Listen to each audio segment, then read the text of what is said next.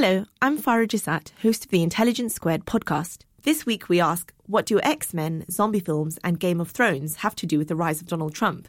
To be honest, I'm not sure either. Daniel is the producer of this week's podcast and can tell us more about it. Daniel, what do they have to do with Donald Trump? Well, I guess the idea behind this podcast, I should first say, was the fact that we don't really explore much contemporary popular culture on the Intelligence Squared podcast. And what a better way to do it than to kind of tie it into the themes that we always explore at Intelligence Squared. And as you know, we are very kind of political in the in the topics that we look at. And so we got the um, renowned American cultural critic Peter Biskind to talk to Helen Lewis, who is an associate editor at the New Statesman, about how the rise of extremes in popular culture has led to the polarization of our politics. Hello, I'm Helen Lewis, Associate Editor of The New Statesman, and welcome to this week's Intelligence Squared podcast. You can sign up for regular updates about podcasts and other events at intelligencesquared.com. I'm here with Peter Biskind, cultural critic and author of The Sky is Falling How Vampires, Zombies, Androids, and Superheroes Made America Great for Extremism. Um, Peter, as that title suggests, there's a fairly uh, straightforward and but in some ways complicated thesis that underpins the book about the way that uh, cinema and film and TV have become more extreme and how that might reflect the current political climate. When did that thesis kind of come to you? When did it occur to you? Well, um, this in some ways this this book is a sequel to the first book I ever wrote, which was called Seeing is Believing, which was about Hollywood films in the 1950s, which was an era of bipartisan consensus culture. Um, politically, uh, the government was run by a coalition of like um, uh, sort of moderate Republicans and right right leaning Democrats and that was reflected in the culture. They agreed on, you know, a, a number of issues sufficient to basically run the country for, you know, from World War II through the Obama administration with a few ups and downs called Vietnam, Watergate, and the Reagan administration. Um, uh, so I that book was about how the Hollywood films of the 50s reflected that and that centrist culture. And I just thought, you know, looking, seeing what's happening in America, which is extreme, you know, as you all know, is extreme polarization. Uh, I thought it'd be interesting to come back to that thesis 50 odd years later and see what had happened to that consensus culture. And it was clear that it had pretty much imploded or disintegrated and bifurcated into or polarized into extreme right and extreme left. So then it became an issue, a question of seeing, de- defining uh, extreme right and extreme left, and comparing it to the sort of baseline culture, the centrist culture that's still, you know, existed. I mean, there's still, you know, some very popular shows that reflect the the consensus. I think I definitely, um, I definitely agree with the part of your thesis about polarization, and I think that the Pew Research, for example, has done huge amounts of stuff into um, political polarization in America. And you actually get a, a, huge spike in, for example, people saying not only am I, you know, the uh, other side wrong, but they're a danger to America. That's right, spiked right. up in in the last twenty or, or so years. The bit I found more chewy was the kind of idea about uh, this extremism being reflected in, in film. Because you say, for example, that you know Avatar is an extreme film, and I, from a kind of European social democrat kind of point of view, it doesn't, you know, the idea that corporations are kind of bad and environmentalism is good. From a from a British perspective, I don't think that seems quite as maybe as extreme as it does from an American perspective. Well, that's interesting. I mean, America may be way to the uh, right of um, Britain in that, in that culturally speaking, in that respect. But it's not only that um, corporation, the corporation is bad and exploitative, but the U.S. Marines uh, are villains, the bad guys, and this is at a time when uh, America was fighting in Afghanistan and um, and Iraq. So to say that American Marines were, um, you know, the enforcers of, you know, of this exploitative co- uh, corporation was extremely controversial. And then the second part of that is that the um, aliens, which are often portrayed as uh, hostile and aggressive in right wing films and also in centrist films and, and, TV shows as well, are the heroes. And not only are they, they the heroes and victims but they, I mean, not only are they the victims, first they're the victims, but then then they fight back and defeat the Americans. But not only that, the American hero uh, essentially flees the human and at the end fuses with an alien. So, you know, he's accused at one point by uh, Lieutenant, uh, Colonel Quaritch, who's uh, you know runs the military arm of the of the uh, corporation, he's accused of abandoning his the home team. You know, abandoning America, abandoning the what what what is left of what America stands for. But he also abandons his species, which so in that sense, it seems to me an extremely left wing film.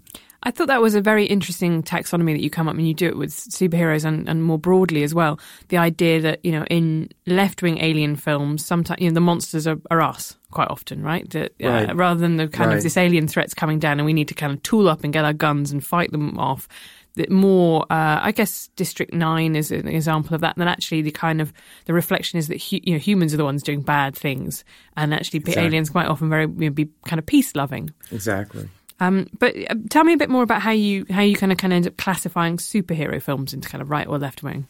Well, um, the Marvel um, the Marvel films, uh, which I consider for the most part left wing, not you know entirely or consistently, but for the most part, they started during world before World War II, and there's a famous uh, cover of a uh, a Mar- it was then it was not a Marvel comic. I think it was called Timely Comics, which became either was bought by Marvel or somehow evolved into Marvel. A picture uh, uh, on the cover of one of them was Captain America uh, punching Hitler in the jaw. This was about a year before Pearl Harbor, when America's official policy was neutrality, and the cover was so controversial that the uh, the uh, people who did it uh, were had to had to get police protection to um, protect them from the German American Bund because uh, neutrality was, I mean, intervention was still a very uh, controversial and to some degree left wing um, project.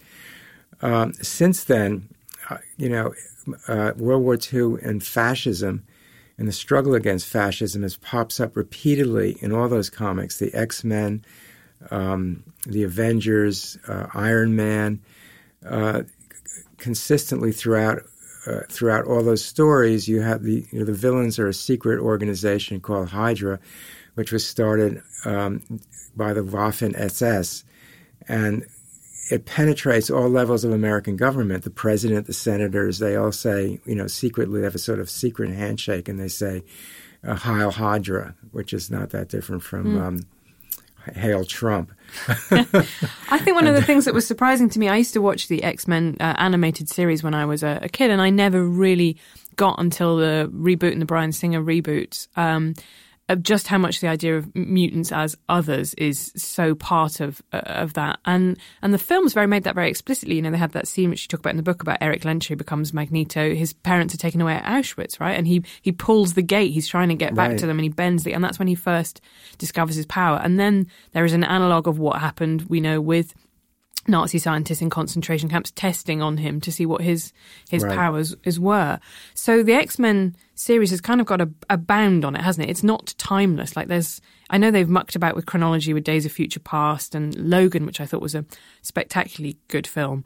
Um, but it's bounded to that bit of second, the second half of, uh, of, of 20th century history, right? You can't. Magneto does not exist without the Holocaust, right? And he keeps they keep coming back to it. I mean, there are two films that start, you know, or have Auschwitz scenes in them, and then you know, Singer has said that you know he was adopted, felt like an outsider. He was Jewish and he's uh, gay, so he saw the X Men as you know some degree reflections of himself and they are outsiders and they're treated like outsiders in the movies by the um, by the authorities, which are uh, constantly uh, attacked as either being corrupt or disappearing when they're needed most. You know, going AWOL, and actually the le- the far left and the far right share that attitude of hostility towards the authorities, whether it's the federal government, agencies of the federal government. They're either not there, like NASA, or the CDC, mm. Center for Disease Control, in a lot of um, shows,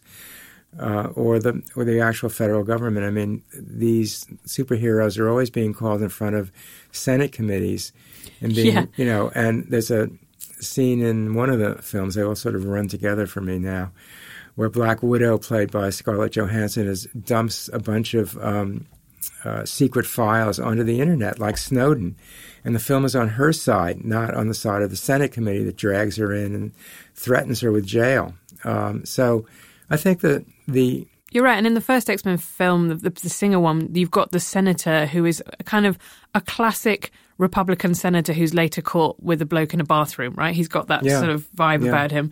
And he's then, Magneto turns him into a mutant because he wants him to see what it's, what it's like. And, but you're right, but they're exactly the same distrust of authority. Authority is presented constantly as something that can't protect you, which I guess is the theme that runs very strongly through a lot of zombie films, right? With that libertarian strain that if it all goes horribly wrong, you need your tin food and your guns. Yeah, I mean, in uh, The Walking Dead, um, the government uh, is uh, just a, a, no, a, no, a no-go from the very start. There's no internet, there's no cell service. The army is defeated. Um, and the, the, CDC blows up. There's a scene in the first season where they take refuge in the CDC, of C, uh, Center for Disease Control building, and there's only one uh, scientist left, and the building is wired to explode when the generators go off because there's no power. And, the, and the, at the end of the scene, the generators do run down, and the building is uh, blown up. So every institution, every agency of uh, a centralized government is either destroyed or just a non-player, and that's also true in um, um, A true Blood. Where, you know, which you, is one a, a, series that I absolutely adored, and I guess for anybody who hasn't um, seen it. It was an HBO series, uh, which the premise which was on Bontemps in Louisiana. Right, right, very sw- right. I watched it in, through a British winter because it was just looked so sweaty and hot all the way through. It kind of cheered me up. Right. But everybody there is there's a lot of supernatural stuff going on. But the as you recount in the book, the start is Bill the vampire walks into the diner where Sookie is a, a, waitress and she's telepathic, but she can't hear his thoughts, right? That's right, that's one of the first things that she finds exciting about him. Uh, and he's attacked by vampire hunters because there's a complicated thing going on with blood in True Blood, which is vampires have come out of the shadows because True Blood, I like I think you describe it as the Diet Coke of blood, right? right Synthetic right. blood. Um, but also their blood is like, you know, kind of angel dust for humans, right? It's an incredibly potent hallucinogen and sexual stimulant and all kinds of stuff. So he's attacked in the parking lot. Uh, and she rescues him and is very badly wounded, and then he lets her drink his blood, and they're kind of bonded together. But from that, I think there's, there's an extraordinary amount. It's an Alan Ball series, isn't it? So there's an extraordinary amount of depth in the kind of exploration of that theme from then on in terms of, I mean, the bit that always sticks with me is when um, the friend of Alexander Skarsgård's character turns up, who's the vampire who's 3,000 years old. Do you remember mm, him? Right. And they say, and he says, yes, I knew you're Jesus. Right. but he's, but he's lived too long and he just wants right. to, to die. Right. Well, for me, the, one of the most interesting things about that series is that, uh, you know, the, the center, uh, which I, you know, we were speaking about a minute ago, um, their their ideology was pluralism, which uh, you know emphasized um, inclusion, diversity, and many ethnicities and um, religions and so forth living to, living together under the quote big tent, which they spoke about a lot. Um, and the theory was that the more um, people you gather of different backgrounds under the tent, the more stable society, and the, the fewer crazies outside the tent throwing Molotov cocktails into it. Um, but not everybody was invited to, to, to enter the tent, and the so-called uh, extremists of left and right uh, were too were you know rejected the principles of, of the center, and therefore were unwelcome in the tent, and they had to be either somehow manipulated into the tent or killed, one way or the other. And so the center drew the line. It's even though it it's it embraced diversity and inclusion in principle. In reality, it, it excluded a lot of people, a lot of positions, a lot of political positions and ideological positions. And one of the things that's interesting about True Blood is that um, uh, the human character, um, you know, who falls in love with Bill the vampire. Not so Sookie, but yeah, I was going to say that she's yeah, Sookie, Sookie wants to become a vampire, and the vampire wants to become human, and um, they, in some sense, they want to uh, transgress the bounds, the boundaries that that um, they begin with, and to some degree, they can do that. Um, you know, they exchange blood, and there's a special bond between them. But eventually, um, uh, centrist, it's a centr, I think, a centrist series. Centrism calls a halt, and they can't exchange. You know, uh, um, the Vamp- Bill the Vampire keeps emphasizing that um, vampires are really different from humans, and they'll be- they'll turn on humans, they'll betray humans. You can't trust them, and she doesn't believe him because she's so sort of naive, and he's so charming. But eventually. Um, she realizes that indeed she can be a, a sort of vampire groupie, but she can't become a vampire herself. And you can see the lines being drawn um, for the center. The center doesn't include everybody; it does exclude ex- the extremes on either side. I think that's interesting because yeah, it, it, immediately when I started watching it, it reminded me of, of Buffy and then Angel, which has got a similar predicament, which is that Angel is a vampire but not a vampire in that he is he's got a human soul back, so he feels guilt. And and then reading your book, I, I felt the link very strongly between Bill in True Blood and um, Professor X and the X Men because they're both part of this outsider group trying to assimilate into the mainstream mm. and trying to constantly negotiate the fact that there are extremists on their own side who don't want to don't want peace. You know, they, the the vampire extremists or Magneto in the case of the X Men, and also that their position, they're always, they never quite trust themselves. And I think that's one of the things that's interesting. And it, particularly in the case of True Blood, I think being set in the American Deep South, is interesting because there's a scene in the first series where Bill goes to a meeting of the you know the Daughters of the American Revolution, one of these kind of um, Confederate historical reenactment society, and is is kind of horrified by the way they've kind of fetishized the the Civil War and was kind of like it really wasn't you know this kind of glorious freedom mm-hmm. It was like any war; it was just a horrible mud filled you know horror show. But it's bounded to its culture in a way, I guess, that the X Men is in the same way. Well, you know, the, one of the interesting things about the uh, which you just reminded me of about uh, True Blood is that you have um, uh, good humans and bad humans. Mm. You know, it's sort of centrist humans and extremist humans on one side, and you have good vampires and bad vampires, uh, extremist vampires and sort of similar vampires who want yeah. to assimilate on the other side. And you think it's about vampires against humans, but it, actually it's about the extremists on both sides against the centrists on both sides, or, or the or the people who want to assimilate.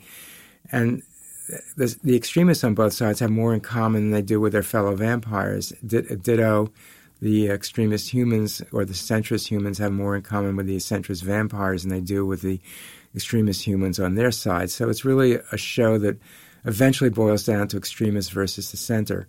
That's fat. Yeah, I never thought of it like that. But you're right. Both sides are literally trying to tap the blood of the other side mm-hmm. um, in order, and they are both kind of parasites, I guess, in the way, and, and, are being represented as people who don't make a contribution to a a, cent, a stable mm. centre and a block. Well, I could talk about True Blood for, for hours because as we head into another British winter, but let's just take a quick break.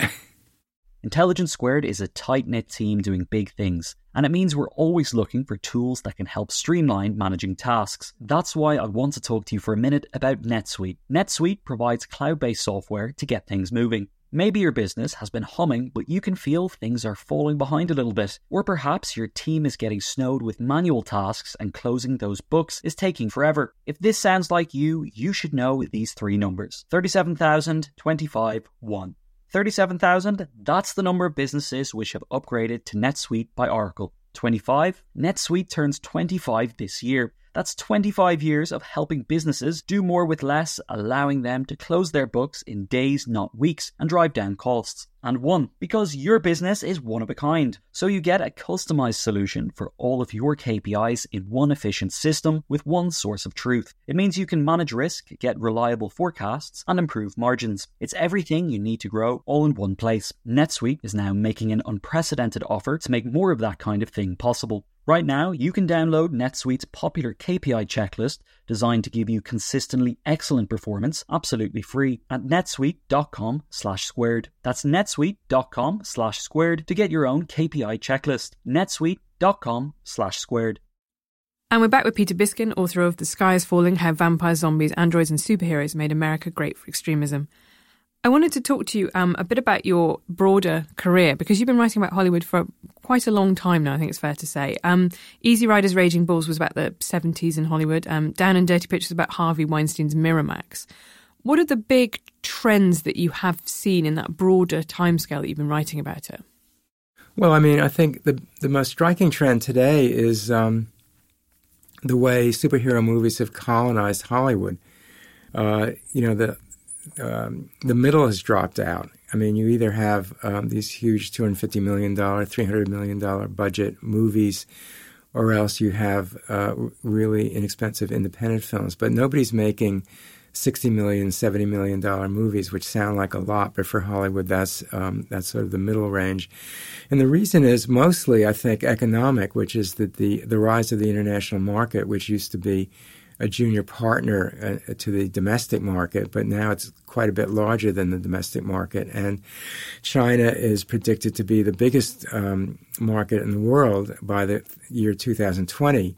And given this, uh, the importance of the international market, um, you know, action travels better than um, character-driven movies or script-driven movies. Movies that are sort of uh, in texture very American don't travel as well as these, you know, as as I said, the action movies. So I think that's the the main trend that you see today, and um, I keep thinking that's going to peter out eventually, and we're going to go, you know, that people are going to get tired of them. They don't seem to be any I mean, some of the franchises show their signs show signs of age. You mentioned Logan earlier, uh, and some of the you know some of the superheroes are dying.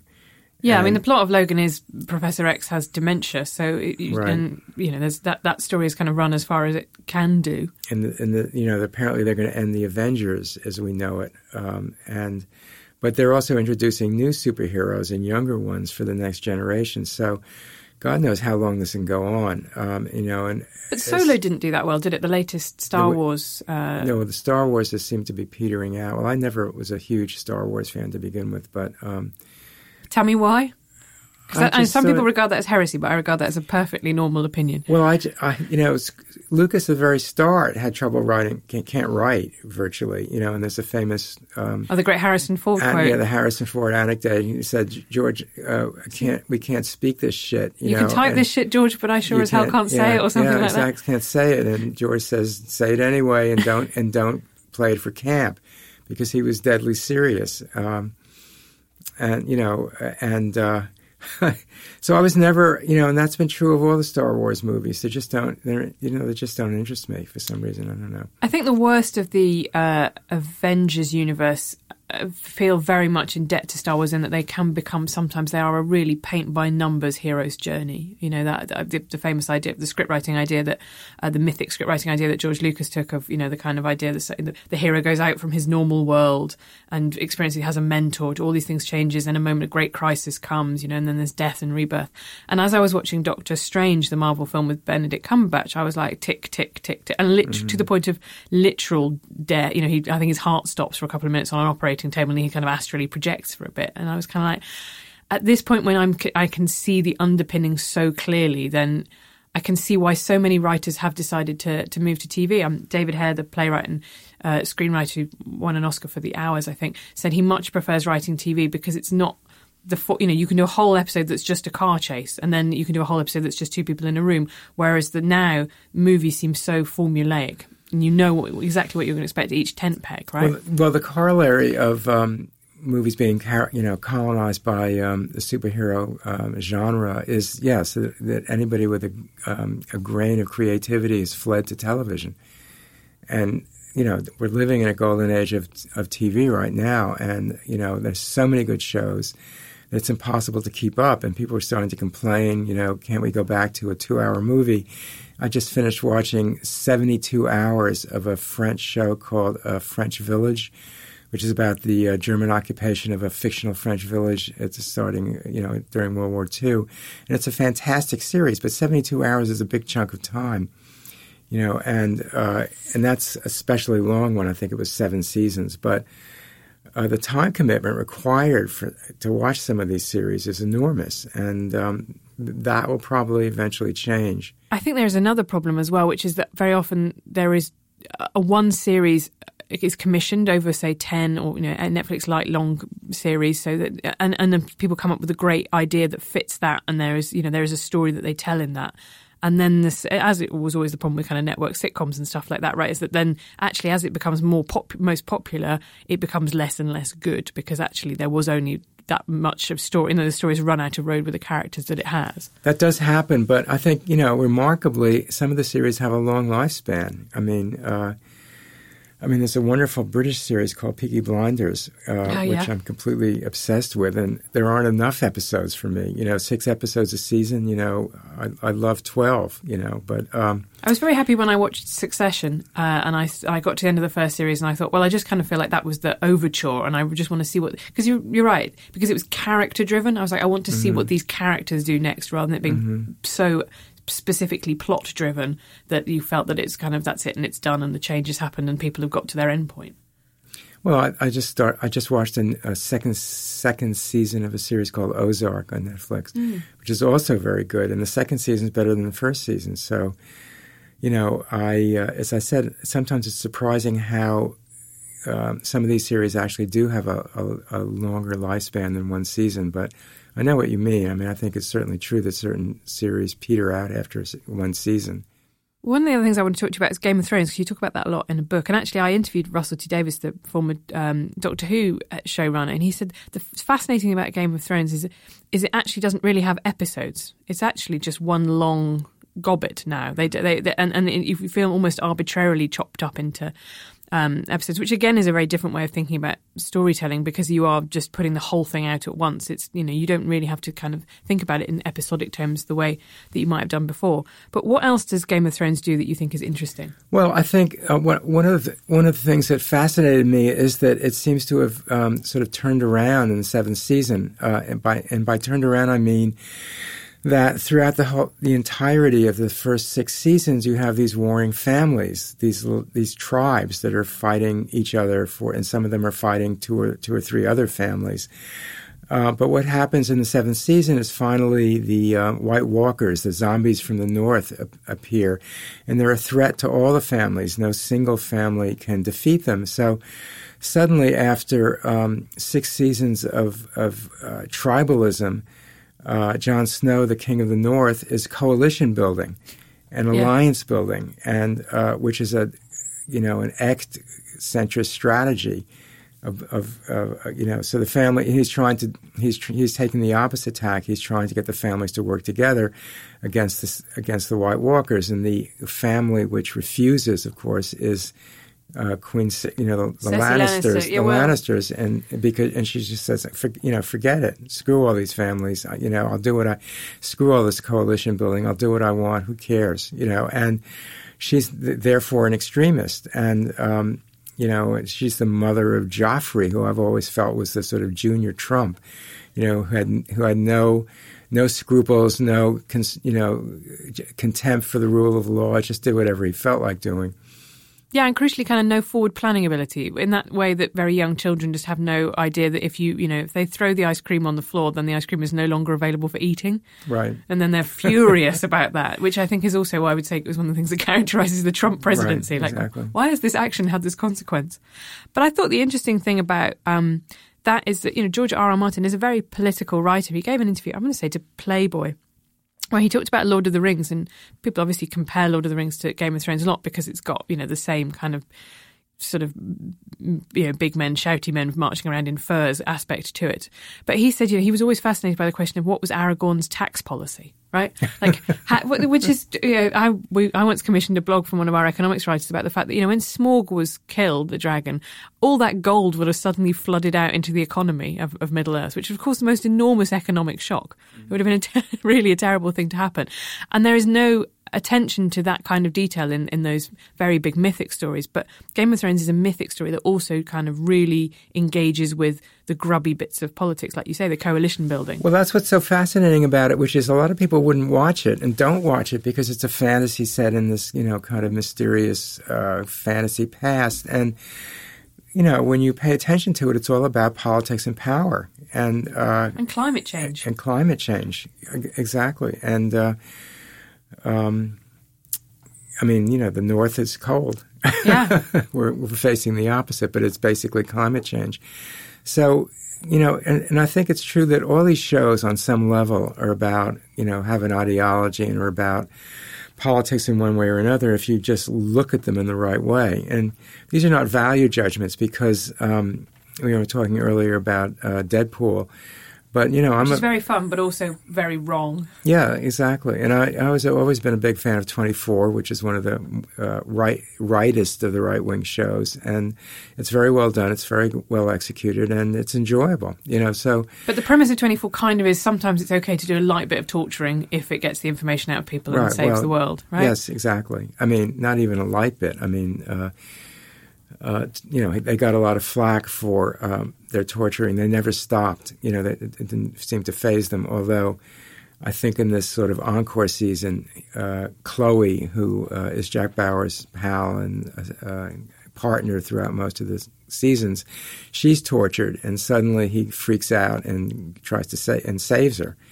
And uh, and they try to torture him as well. They send him for an quote unquote enhanced interrogation so he gets to be on the other side of the um, cattle prod. That's really interesting because one of the things that I have to say I kind of really put me off Jessica Jones, which otherwise I loved as a series, was when she finally um, captures oh, oh complete David Tennant's character, the baddie, who's got the Kilgrave, um, and sort of locks him up and starts electrocuting it. And I don't want to see my heroes being sadistic. Actually, I, I don't mind them being incredibly badly behaved, and you know, up to that point, Jessica Jones has been fairly stroppy.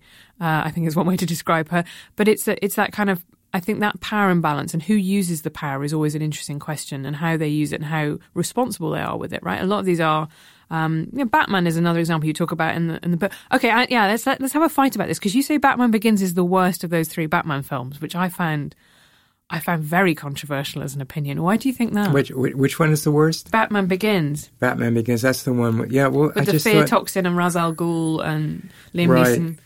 Uh, well, I thought the um, the casting was really weird. You know, what they cast. Um, what's his name as the uh, as the Italian mob leader. Oh, Tom uh, Wilkinson. Tom Wilkinson. Yeah, just, I can it's see pathetic. Every time he opens his mouth, it's like you start start chuckling because it's he's so. He's doing kind of low budget Marlon Brando, isn't he? Like, yeah, forget he, about he, it. I know he just can't do it. It was mostly for that. I think it kind of ruined the film for me.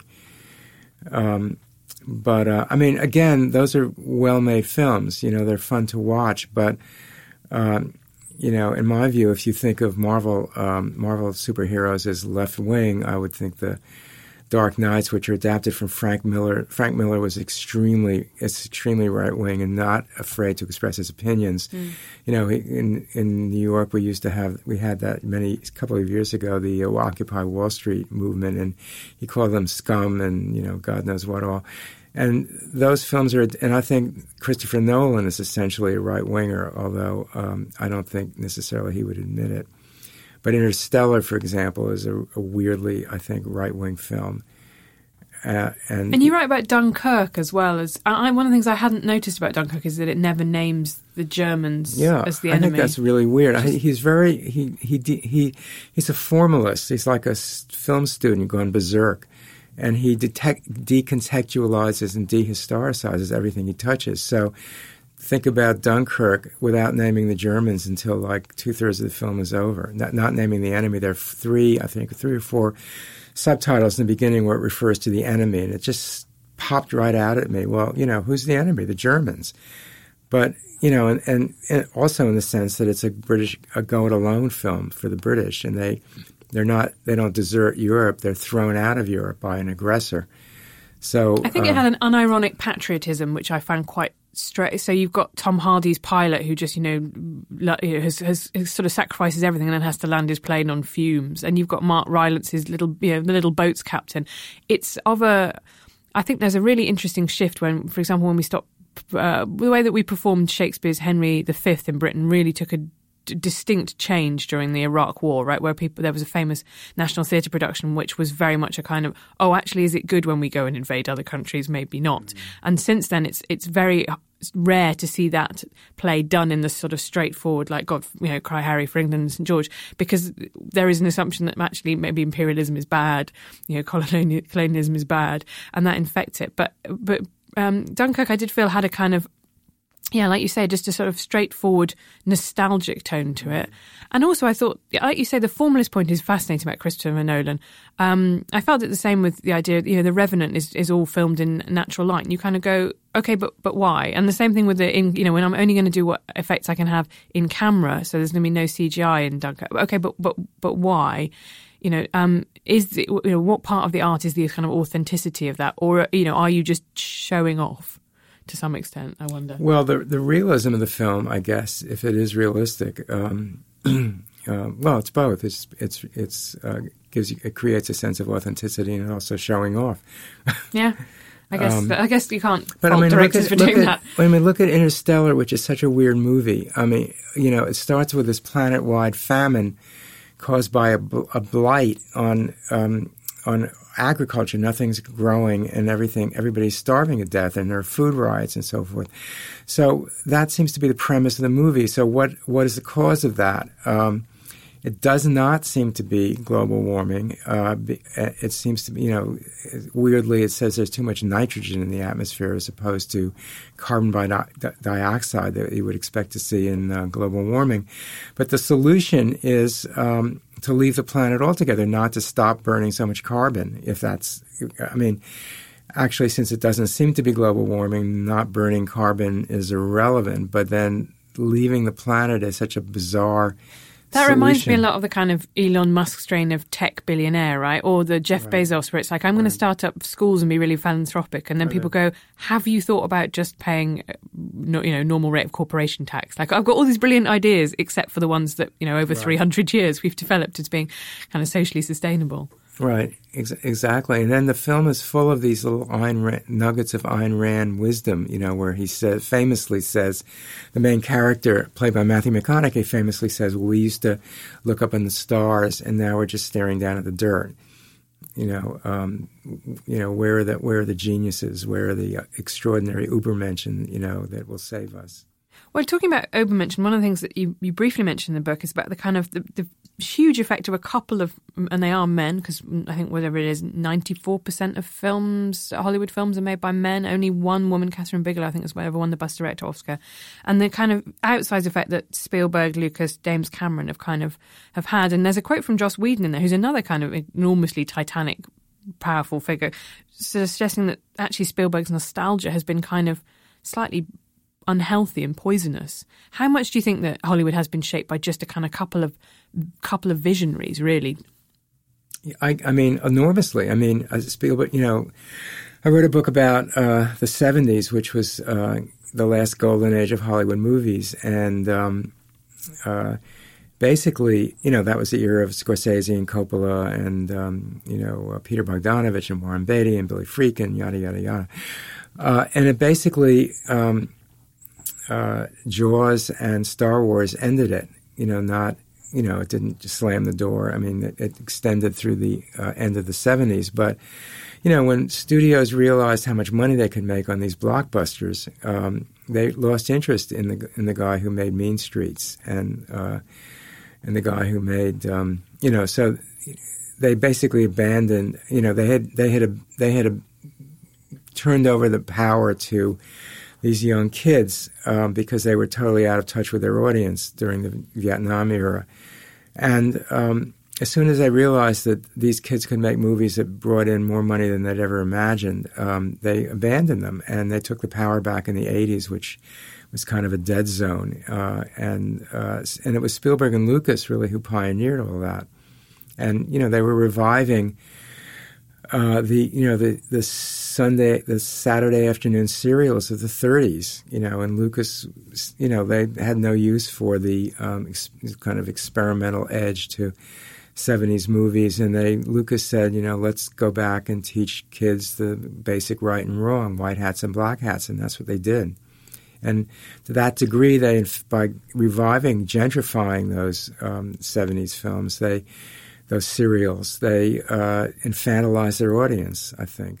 And one of the things that was also surprised me to read in the book was about the kind of vast amount of money that you can make from Christian films, which I guess is, it's one of those things where there's a difference between what gets the kind of critical attention and what makes all the money, right? We had this conversation about around the end of Mad Men, which by the time that it was finished was being watched by about sort of, you know, less than a million people on AMC, but was this kind of huge cultural event, right? Whereas notoriously the most watched sitcom in Britain is called Mrs. Brown's Boys and features a middle-aged Irish man dressed up as a woman making sort of jokes about his, you know, mother and you know, like a lot of mother-in-law jokes, right? And it's just watched by 10 million people, but no one ever kind of goes, "Oh, what does it say about Britain today?" And that kind of cultural and mainstream disconnect, particularly in the case of um, you talk about evangelical films and the Passion of the Christ, which I, you know, was a reason why it was written about that because it was Mel Gibson, but there are other things that just go completely under the radar. Yeah, I mean, they're, they're I mean, one of the reasons they make a lot of money is because the budgets are tiny. You know, they they make the, their move. Some of these movies cost you know ten million dollars is a is a big budget for those kinds of movies,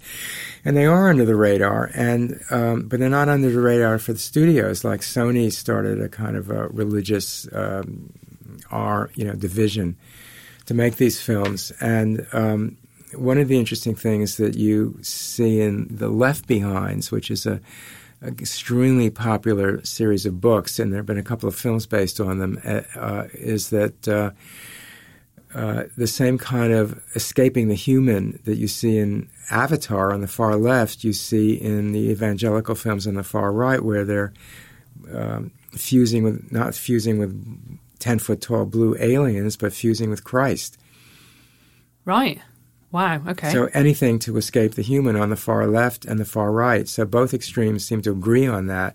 And it's the center that still doubles down on the human. That's interesting. And I, I hadn't really thought until, um, I think, remember I'm reading a piece by uh, Emily Nussbaum in the New Yorker about Twilight, and the and Twilight's parable is a kind of parable of Christian abstinence, right? It's one of those right. like to take that line from Tina Fey in Mean Girls, you know, you have sex, and if you have sex, you will die.